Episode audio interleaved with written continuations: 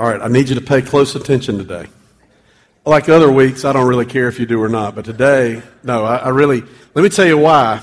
Um, first of all, I'm really glad you're here. Uh, glad that you've chosen to, to be here today. I know Donnie already welcomed you officially, but um, we're what we've been doing for the last several weeks, and we're going to continue to do up right up until Christmas time, is we're looking at Matthew five through seven. Now, the first four books of the New Testament, the, the, if you're brand new to the Bible, let me say if you are, I'm really, really glad that you're here.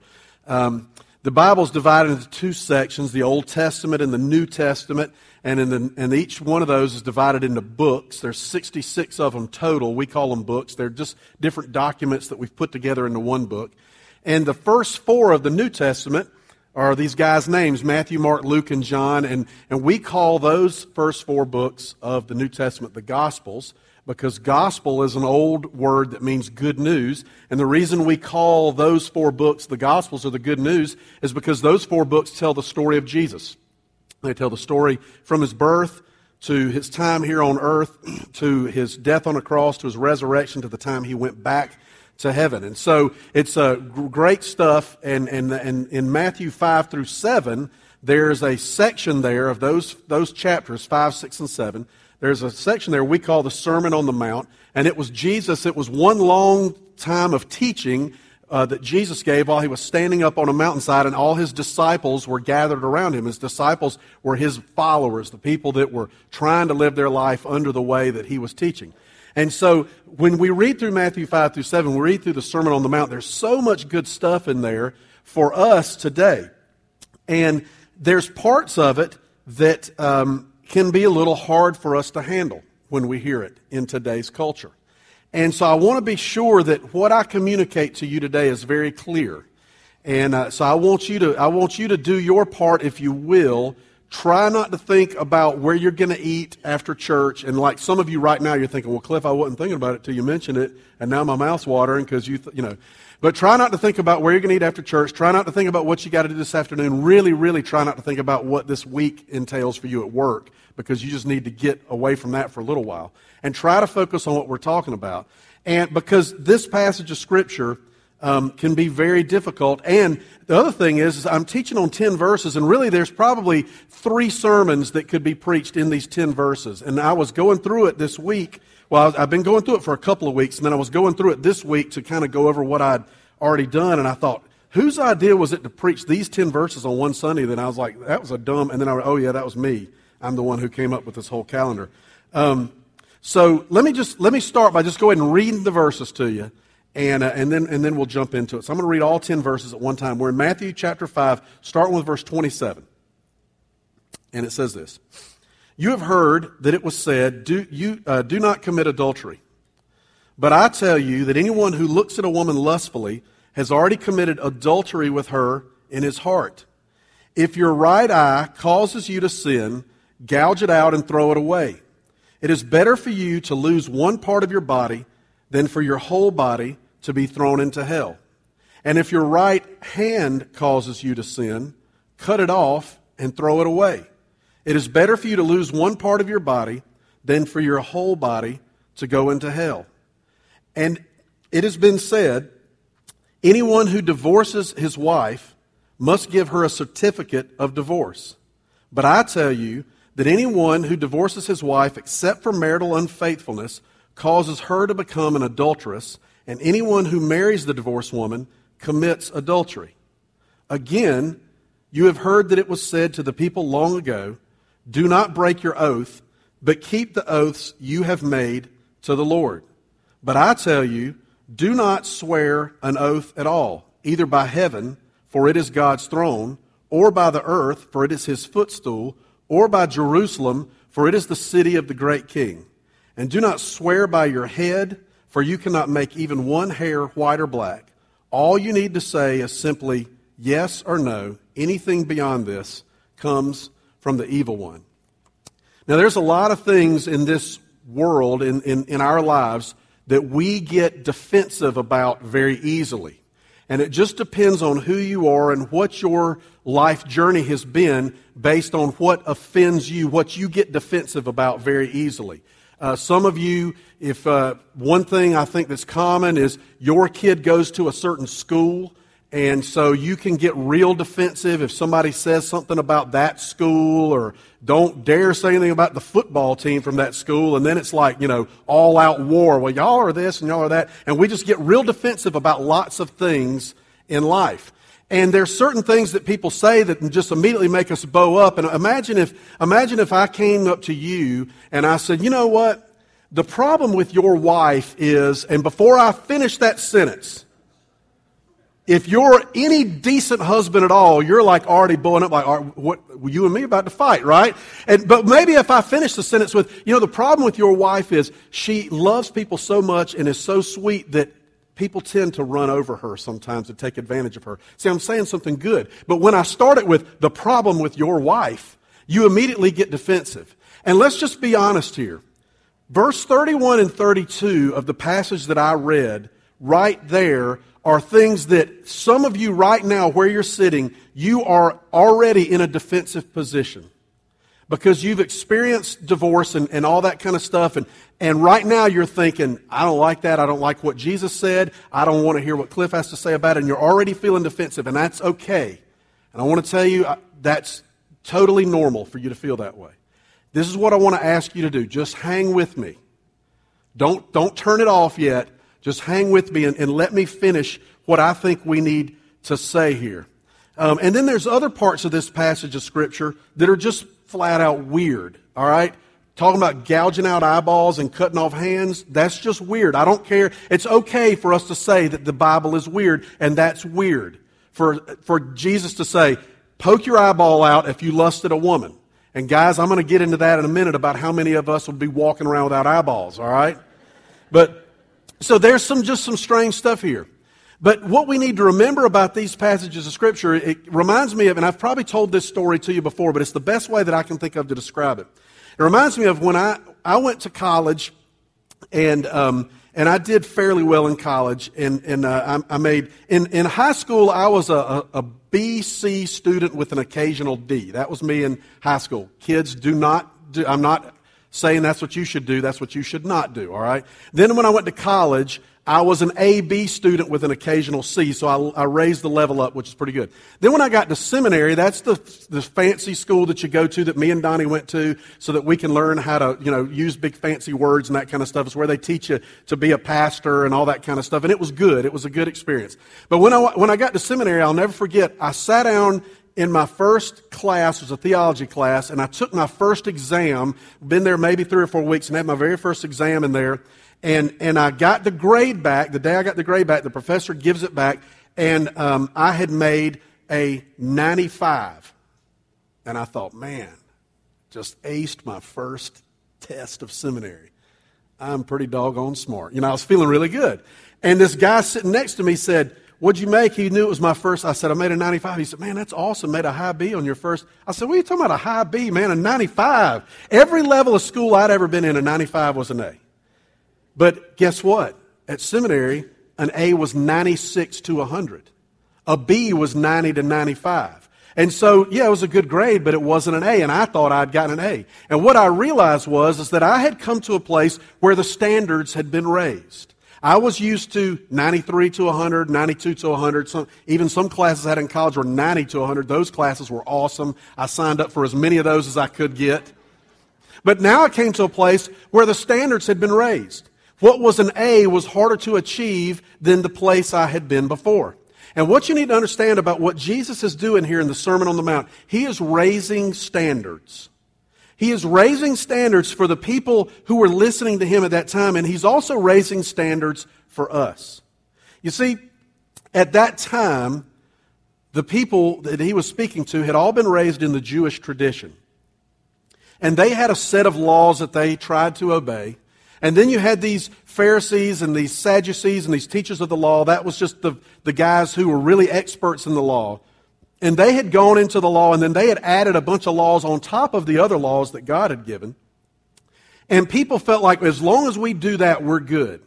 And Jesus comes in and he says, the law is good. And we talked about that a couple of weeks ago. And He said, I'm not here to do away with the law, but I want to take what you know and I want, you, I want to raise the standard. You've thought it was okay to live at this level, but I want you to know that you need to be living at this level. You need to move up. You need to raise your standard of living, your standard of following Jesus, your standard of morality, and it needs to be higher than it has ever been. And so all of the Sermon on the Mount is Jesus raising the standards. And we talked about this a couple of weeks ago when in verse 20, and it's not going to be on the screen, but remember in, in Matthew 5 20, Jesus said to the folks, listen, he said, unless your righteousness surpasses that of the Pharisees, you will not enter into the kingdom of heaven. And remember, we talked about how hard that was for the people to understand. And we talked about the fact that the only way that their standard of living could be more righteous than the Pharisees was through Jesus. He was the only one that could make that possible. And so, what he's doing throughout this time together as he's raising the standards. Last week, when Donnie talked, Donnie talked about how Jesus said in there that if you call someone a fool, you speak to someone with contempt. It's the same as murder. And we hear that and we're like, man, what is, is Jesus crazy? He's saying that if I cuss somebody out, that's the same as murder. And if I look at a woman lustfully, I got to gouge out my eyeball. What is going on with this? But he's raising standards. And what he's saying is, is he's saying that I want you to live differently. I don't want you just to skim by here on the bottom and think just obeying the law is enough. It's so much more than that. And so one of the things that Jesus does in these first couple of verses when he says, You've heard it, you know, you shall not commit adultery, but anyone who looks at a woman lustfully has already committed adultery. If your right eye causes you to sin, gouge it out. If, if your uh, right hand causes you to sin, cut it off. It's better to have those parts of your body removed than for your whole body to be thrown into hell. Jesus is intentionally being shocking there because he wants people to understand that what happens internally inside of us is, is just as important and maybe even more important than what we do externally. See, I think sometimes we believe that as long as we don't commit the sin, then we're, we're covered. We can think about it. We can think about what we would want to do. We can, somebody can do us wrong and we can think about all the words we want to say to them and all the ways we want to beat their tail and all the things you want to do to that woman and all that kind of stuff. And you can have that stuff floating around your mind and we think that's okay. And Jesus is saying, listen, I'm raising the standards here. And what you need to understand is that what goes on inside of you internally is just as important as the sin that you commit externally. That, that what you think about is just as important as what your hand actually does because he's raising the standard. See, one of the reasons that's so serious is there's, there's two things I think that, that Jesus wants us to understand about the reason why this internal struggle is so serious. The first one is, is that what is in our heart is who we truly are. What's in our heart is who we really are. One of the things that, that we can be good at, and, and, and I know I'm good at it, and, and you probably are too, is we can really be good at fooling people who we really are by the way we act and, and talk. And you can act a certain way around a certain person, and they can think you're one way, but that's not who you are. Because who you are is what you're thinking about. Who, is are, who you are is what your heart is dwelling on. I experience this all the time as a pastor because people clean themselves up when they find out I'm a pastor. I've had one of the things that I love to do is have a conversation with a stranger. They don't know who I am, and they drop three or four cuss words, which is awesome, you know. And then they ask, they'll inevitably say, "Well, what do you do?" And I'll say, "I'm a pastor." And man, the cuss word, they'll apologize for cussing, like I've never heard those words before, or like I've never said those words before. And then they they won't cuss anymore. You know, it's like they totally clean themselves up. Well, I'm I'm in the presence of a pastor now, and what are they doing? They're putting on a facade, they're putting on a mask of who they really are. But when we try to do that, we're not fooling God. Because what's in our heart is who we truly are. And the thing is, what's in our heart is what we're going to be judged on. So when Jesus says there, listen, if you look lustfully at a woman, you need to, you need to poke your eyeball out He's not literally meaning poke your eyeball out because, men, if that was true, most of us would be walking around with zero eyeballs, or maybe some of you would only have one eyeball left. And you put a patch over it so that you wouldn't have to poke it out the next time you lusted after a woman. Because we struggle with that, don't we, men? Ladies, I'm sorry to let you know your husband struggles with lust. And if he tells you he doesn't, call him a liar. All right? Tell him Cliff said you're lying. And guys, we've got to, we've got to deal with that. We've got to take that struggle to Jesus and say, I need you to help me with this. We've got to work a system into our life so that we don't do that, that we don't put ourselves in that, in that position. But so what Jesus is saying there is not saying literally poke your eyeball out, but what he's making the point is, is to say, if your eye causes you to sin, you need to gouge it out. You better clean up your heart. Because what's in your heart is who we truly are. And the only person that can clean up our hearts is Jesus accepting Him. He's the only one that can do it. The, the second thing that I think why this is so important is what's inside eventually comes out. What's inside eventually comes out. Now, I know I just said a while ago that we can fool people. We can for a while. Um, when uh, I don't know how many of y'all drink, how many of y'all drink Dr. Pepper? Anybody like who's a big Dr. Pepper fan? I'm not a real. It kind of tastes like flat root beer to me. I'm not a big fan of it, but but one of the things about Dr. Pepper those of you who drink a lot of Dr. Pepper, you know that out of all the carbonated drinks, if any drink is going to over, you know, when you open it up, it's going to spew out everywhere, it's Dr. Pepper. I don't know why that is. I don't know if they put extra carbonation in it at the factory. But several years ago, when I was doing youth ministry, we were having a an after church fellowship at somebody's house, and I would not have believed this if I hadn't seen it myself. This guy, he opened up a Dr. Pepper, and there was so much pressure built up under that cap. That cap shot all the way up and hit the fluorescent, the, the plastic covering on the fluorescent light bulb and cracked it. That's how much pressure. Which what I was hoping would happen after that is somebody would do that and it would hit him like right between the eyes and see if that would happen. But, but it, that's how much pressure was built up. And when we, when we live our lives in such a way where there's all this stuff inside of us, stuff that doesn't glorify God, and we think that we can, we can keep it hidden, and that, well, this is, nobody else has to know this. And, and this is, I just have this one thought in my heart and I dwell on this one thing, but, but it, I'll never let that come out. Nobody will ever know that. No, what's inside eventually comes out. And sometimes it comes out just like that Dr. Pepper. It, it's an explosion. And the collateral damage for the people in your life is terrible. And then sometimes it comes out much slower. Sometimes it seeps out a little bit at a time. And the people that live in your household, they know it first. The people that you spend time with at work, they begin to see it.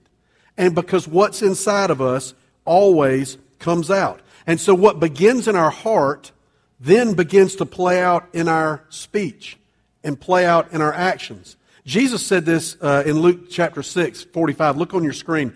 It's going to be there. it says this The good man brings good things out of the good stored up in his heart, and the evil man brings evil things out of the evil stored up in his heart. For out of the overflow of his heart, his mouth speaks. Out of the overflow of his heart. The stuff that comes out of us, it began down in here. It began in our heart and it began in our mind. So when Jesus says all this stuff about, hey, cut off hands, gouge out eyes, all that kind of stuff, what he's saying is this stuff is important because it's going to come out eventually, and when it does, it's going to lead you to sin. Sin leads you to hell, and you need to be sure that your heart is cleaned up, and only Jesus can clean up your heart. Now, I want to skip for just a second. I told you this is almost like three messages. I want to skip the next two verses for just a minute. That's the divorce verses, and I'm going to finish up with those. And I want to skip to the parts in verse 33 through 37, where Jesus begins to talk to the people there about taking oaths. And he talks to them and he says things like, You've heard it said to the people, you know, if you break your oath but fulfill to the Lord your vows. And he says in there, do not swear an oath at all, either by heaven or by earth or by Jerusalem. And do not swear by your head, for you cannot make one hair black or white. And then he says, your yes should be yes and your no should be no. Simply yes or no. Anything beyond that comes from the evil one. I think it's interesting that in this passage of Scripture, in this part of the teaching, that Jesus talks about marriage and then he follows that up by talking about oaths. Because there's only two places in our society today where we take an oath, where we take a vow. There's only two that I can think of. And maybe you can, well, there's probably, maybe if you enter in the service, if you enter into the army or something, there's one. Or if you become a naturalized citizen, there's probably one. But for most of us, there's only two that we will experience. That is the day you get married, and then if you ever have to testify in court. Those are the two places that we take oaths. And you know as well as I do that both of those oaths get broken regularly. The, the marriage oath gets broken all the time, And the oath that people take in court is the biggest farce that there is in our society because every trial, somebody breaks it. You know how I know that? Is because this guy stands up here, he puts his hand on his Bible, he takes an oath to tell the truth, nothing but the truth, so help you God. They do all that. And then he stands up there and he tells one version of a story.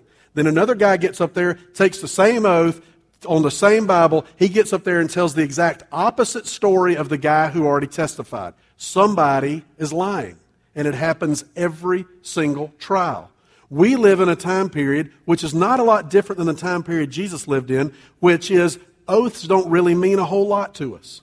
We swear by things. We swear. We take an oath on the day we get married, and then we break that vow. We take an oath when we testify, and then we break that vow. It doesn't really mean a whole lot to us. And what Jesus is saying here when he talks about don't swear by anything, and back then they swore by stuff all the time. They'd swear by their beard which is pretty cool if you have a beard, I guess. They swore by, you know, their dead mothers and fathers. They swore by all kind of stuff. Now, I grew up in a household, I don't know how y'all grew up, but I grew up in a household that even if I said I swear and didn't swear by, like if I just said, God, I swear, man, I was, yeah, you know, tail tore up, sent to your room. You did not swear in the Marshall household growing up.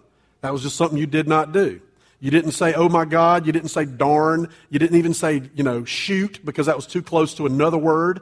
And so that was just the, that was the home I grew up in. And so I grew up in a time where they were, you know, teaching me literally what this says. I don't think Jesus thinks it's a real big deal if you tomorrow get mad and you say, God, I swear. I don't think he's going to send you to hell for that. In fact, I know he's not going to. But here is what he's saying. What he's saying is, is your word should mean something. That if, especially if we're followers of him, our word should mean something. If we say we're going to do something, we should follow through on it. If we say we believe something, we should live like we believe it. And that's why at the end, when he says simply yes or no should be enough, you shouldn't have, you should live your life in such a way that if I, if I should live my life in such a way, if I tell you I'm going to do something, I shouldn't have to say to you, I swear, I swear, I swear I'm going to do it this time. I just, I promise you, just believe me, I swear I'll be there. I shouldn't have to do that.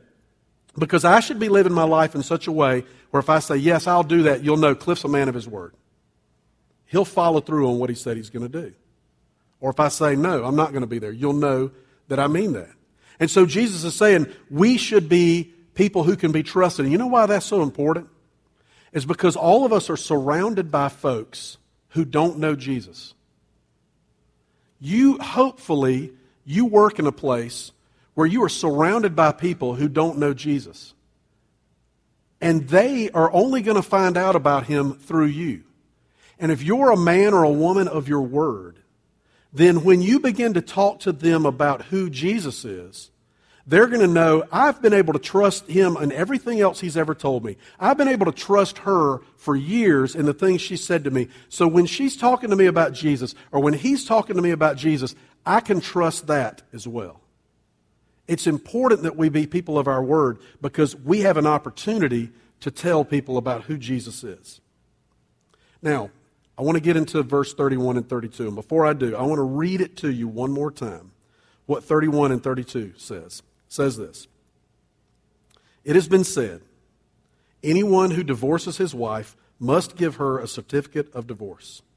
But I tell you that anyone who divorces his wife except for marital unfaithfulness causes her to become an adulteress, and anyone who marries the divorced woman commits adultery.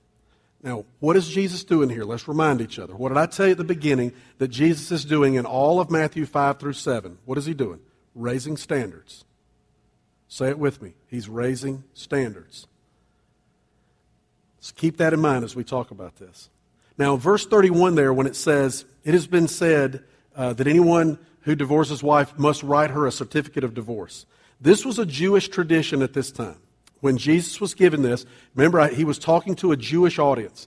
And the Jewish tradition was based on a bad interpretation of a, of a passage in Deuteronomy. You can go back and look at it yourself later. Deuteronomy 24, 1 through 4. It's not going to be on the screen, but you can go back and look at that later. Deuteronomy 24, 1 through 4. And the, the, the Jewish leaders had interpreted this section of verses in such a way that they had decided that a man could divorce his wife for just about anything.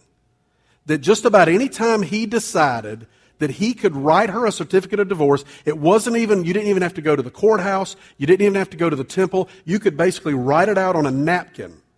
And you could say, write it out, and that would be official, and that that was, according to the Jewish tradition at the time, they were following the law. And that's why Jesus here is raising the standard. And he's saying, no, it should not be that easy to get a divorce. And so it was the, at that time, if you're a man and you're married to, you know, a woman and she comes in and says, Hey, my mother's coming to visit again this weekend. He's like, Well, that's it. That woman is here too much. I'm divorcing you, right? Now that might be, I don't know, that might be grounds for divorce. I'm just, I'm not sure. Depending on how that mother acts when she gets here. I'm just kidding. Um, whatever it was, a, a man could write his wife a certificate of divorce. Now, what this was doing, what this did was, this was perverting God's original intent for marriage. This was messing up what, what God's original intent from the beginning was of marriage. And not to mention the fact that it was extremely degrading to women. For a man to have total control of when the marriage ended was extremely degrading to women. See, God's original intent for marriage was established way back at the Garden of Eden, where you had Adam, and Adam uh, was by himself, and God said, I'm going to create Eve so that they can be together, and they're going to spend their entire marriage life, they're going to spend their entire life together. And some of you are like, hey, Cliff, what about all those people in the Old Testament that married a bunch of people? Didn't King David have a bunch of wives, and Solomon had like, you know, just a ton of wives and all that kind of stuff? Yes, and I would tell you that those people also were perverting the, God's original intent for marriage. God's original intent for marriage was a man and a woman. The two of them would get married and they would stay together till one or both of them died. That was it. That was what he decided. In Matthew 19, 6, Jesus even said that later when he said this. So they are no longer two, but one. Therefore, what God has joined together, let man not separate. And so when Jesus says here uh, to the folks, listen, you've heard it said that you can write somebody a certificate of divorce. And Jesus said, no, what I'm telling you is that's not the case. That if you do that, then you're causing the woman to commit adultery and you're going to commit adultery if you remarry somebody else. What he's doing is he's raising the standard and he's correcting the course. He's making a course correction. Because years ago, he had set them on this course and they had gotten off just a few degrees. And once you know anybody that's ever done any kind of GPS kind of stuff, if you get off just a couple of degrees, well, the further you go, the more off track you get. And they had gotten way off track for years and years and years. And Jesus said, no, I'm going to correct the course here. I'm going to get you back to where you're supposed to be. Now, one of the things that when we read these passages on divorce, if you've been through a divorce, you're going through a divorce, one of the things that we do when we read these passages is we read them and reread them and we break down every word and we try to make our situation fit into these verses.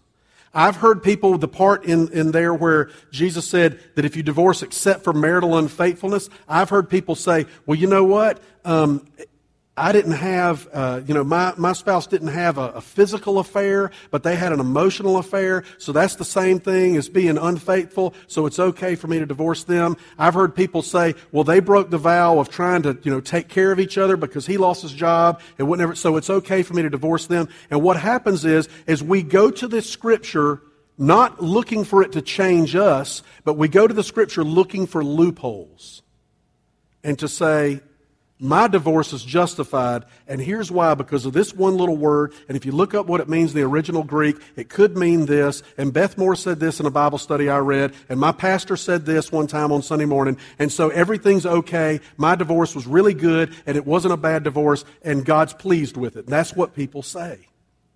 But I want to I want to tell you a couple facts about divorce, as if you don't already know it. And here's the first fact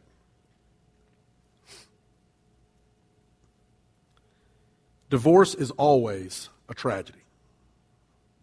Always. Divorce is always a tragedy. Now, see, what we can do is we can convince ourselves that it was right. We can convince ourselves it was the only option. But the truth of the matter is, there are few things on this earth that match divorce when it comes to how destructive they can be. And if if I wanted to, I could bring the microphone that Chris sang on this morning and set it up here and have open mic and say, okay, this is an open mic. You can come up here and testify to how tragic divorce is. And there are those of you in here that I know that I've talked to that could come up here and you could say, let me tell you how terrible divorce is. This is what it did to my kids. This is what it did to the next relationship I was in. This is what it did to my parents. This is what it did to me emotionally. You could tell us a lot better than I could tell you how bad divorce is. Divorce is always a tragedy. It takes an emotional toll. And, and the thing about it is, is that God is never pleased with divorce. Now, I'm not saying, don't hear what I'm not saying here.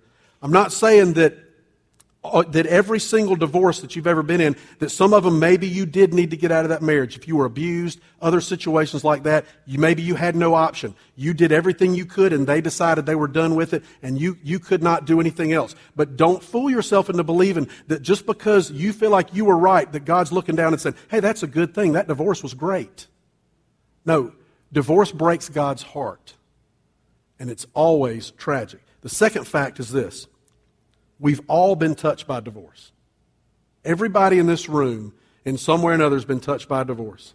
Either you've been through one, either you're married to somebody who has been through one before they married you, your parents did when you were growing up, your parents did when you were an adult, um, you're, you're a, an adult that has grown kids and they got divorced, whatever it is, we've all been touched by divorce, and so we all know somewhat of the pain that that goes through.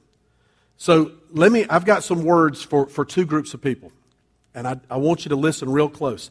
If, uh, if, if you fell asleep or you started thinking about Taco Bell, zone back in right now, all right?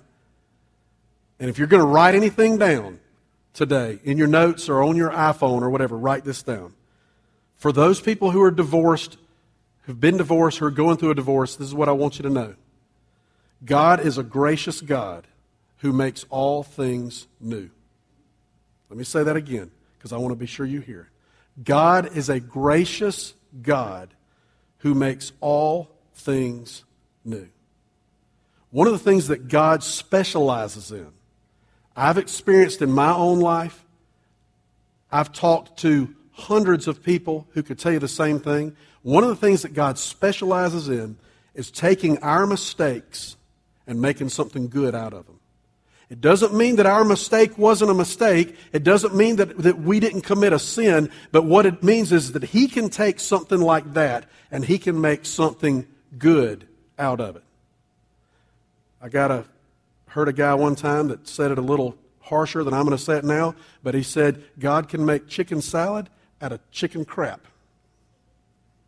It's okay to laugh at that.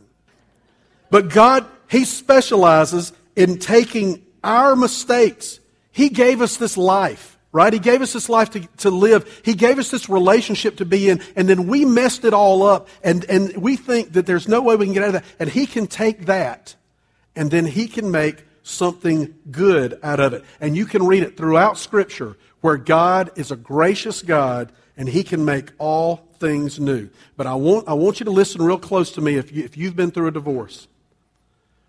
But for that to happen in your life, for you to experience the full grace of God, you have to quit justifying your divorce. You have to quit saying that it's okay that you got a divorce because of this or this or this. Or you have to quit completely blaming your, your sorry ex husband or your sorry ex wife. You want to talk about anger? Talk to someone who's recently been divorced about their ex husband or ex wife. That is a level of anger that you don't hear in any other conversation. And before God can make everything new in your life, you have to get to the point where you say, they made mistakes, but so did I. You have to get to the point where you say, I am responsible for this marriage failing. But Cliff, he slept with his secretary. She ran off with our next door neighbor. You're still partially responsible for something that happened there. You didn't make them do that. You didn't commit adultery, they did. But you've got to get to the point where you say, you know what? I take responsibility for my part of this marriage failing.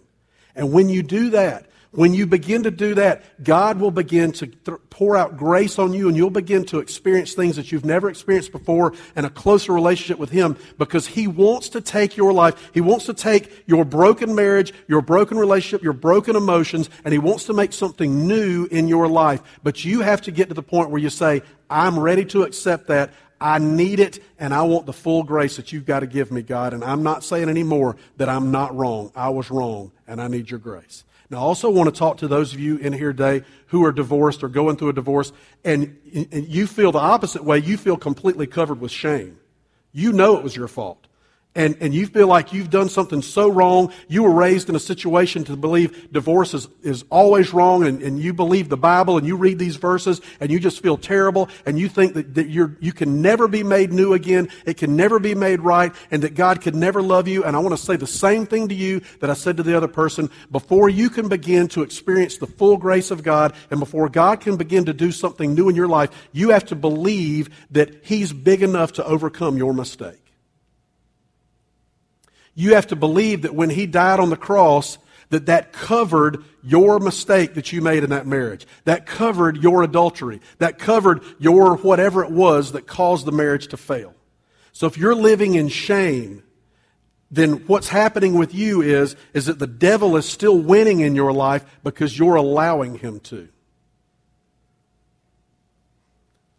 Now, the second group of people I want to talk to are those who are still married. And I don't care if it's your first or second marriage or third. If you're married right now, I want you to listen real close. Protect your marriage at all costs. Protect your marriage at all costs. All marriages go through ups and downs. All marriages hit rough spots. You want to know why? Because you're a part of it. You know the reason why your husband is so hard to live with, your wife is so hard to live with? Because they live with you. You know why sometimes Sherry and I have difficulty? Because I can be a selfish jerk. And if she stood up here, she would say the same thing about herself, but I'm not going to say it about her, all right? but all marriages go through difficult times. Why? Because we're all messed up. We're all sinful. And so it's hard to be married to us. But if you're married, do whatever it takes to protect that marriage. Spend whatever money it costs. If you need to go to counseling, and chances are you do, spend the money to go to counseling. One of the things that kills me is when people tell me, well, you know, we really need counseling, but we just can't afford it. Yeah, but you can afford those two new car payments and the payment on that boat. And for everybody to have the newest smartphone that's ever been invented, you got smartphones that Steve Jobs doesn't even know about yet and all that kind of stuff. And here you are, but we can't afford to pay for marriage counseling. No, the truth is, is that you pay for what's important to you. And if your marriage is important to you, you'll come up with the money for marriage counseling.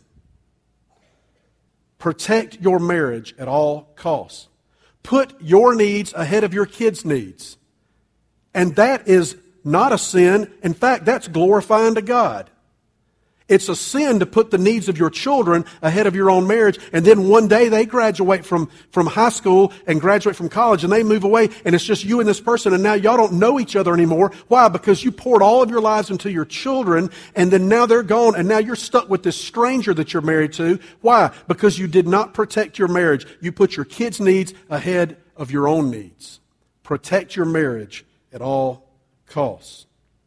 One of the things that's sad, and I hear this story so many times is where one person or the other has decided they want the marriage to end.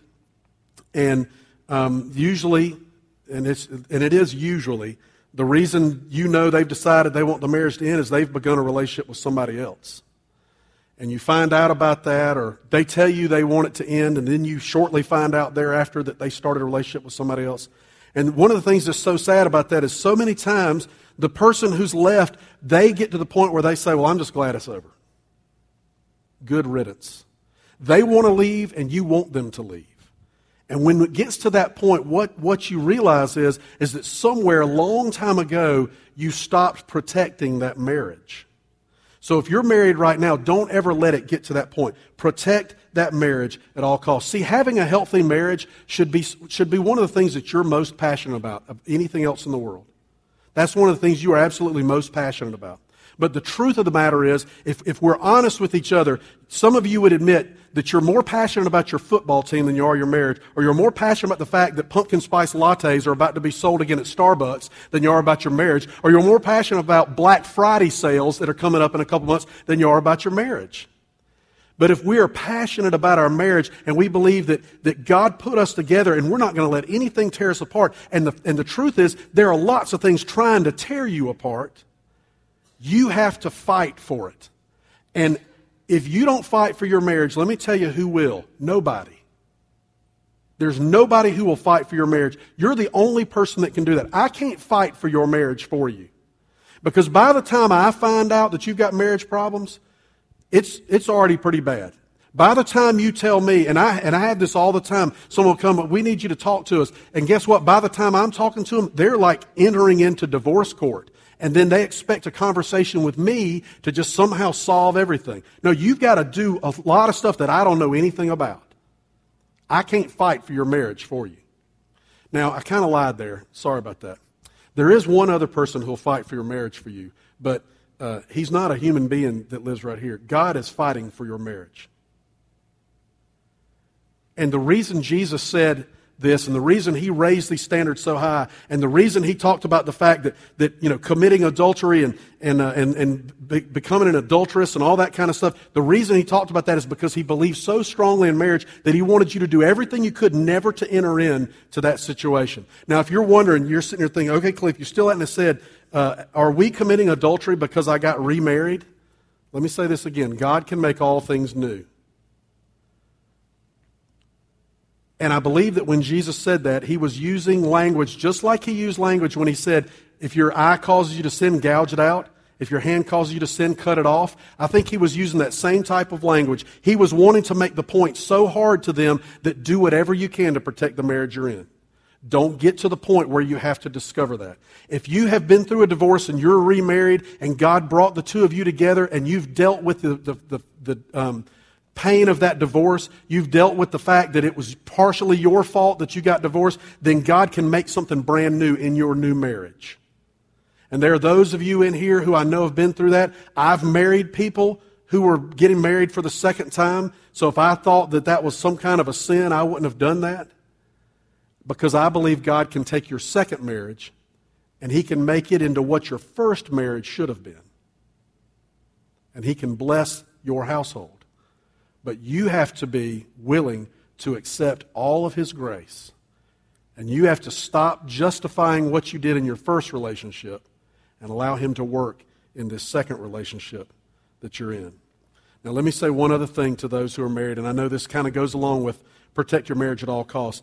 In a group this size, chances are there's a couple in here who are considering divorce right now. You talked about it this past week.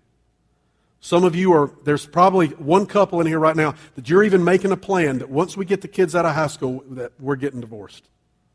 We're going to stay together for them. Please take that option off the table.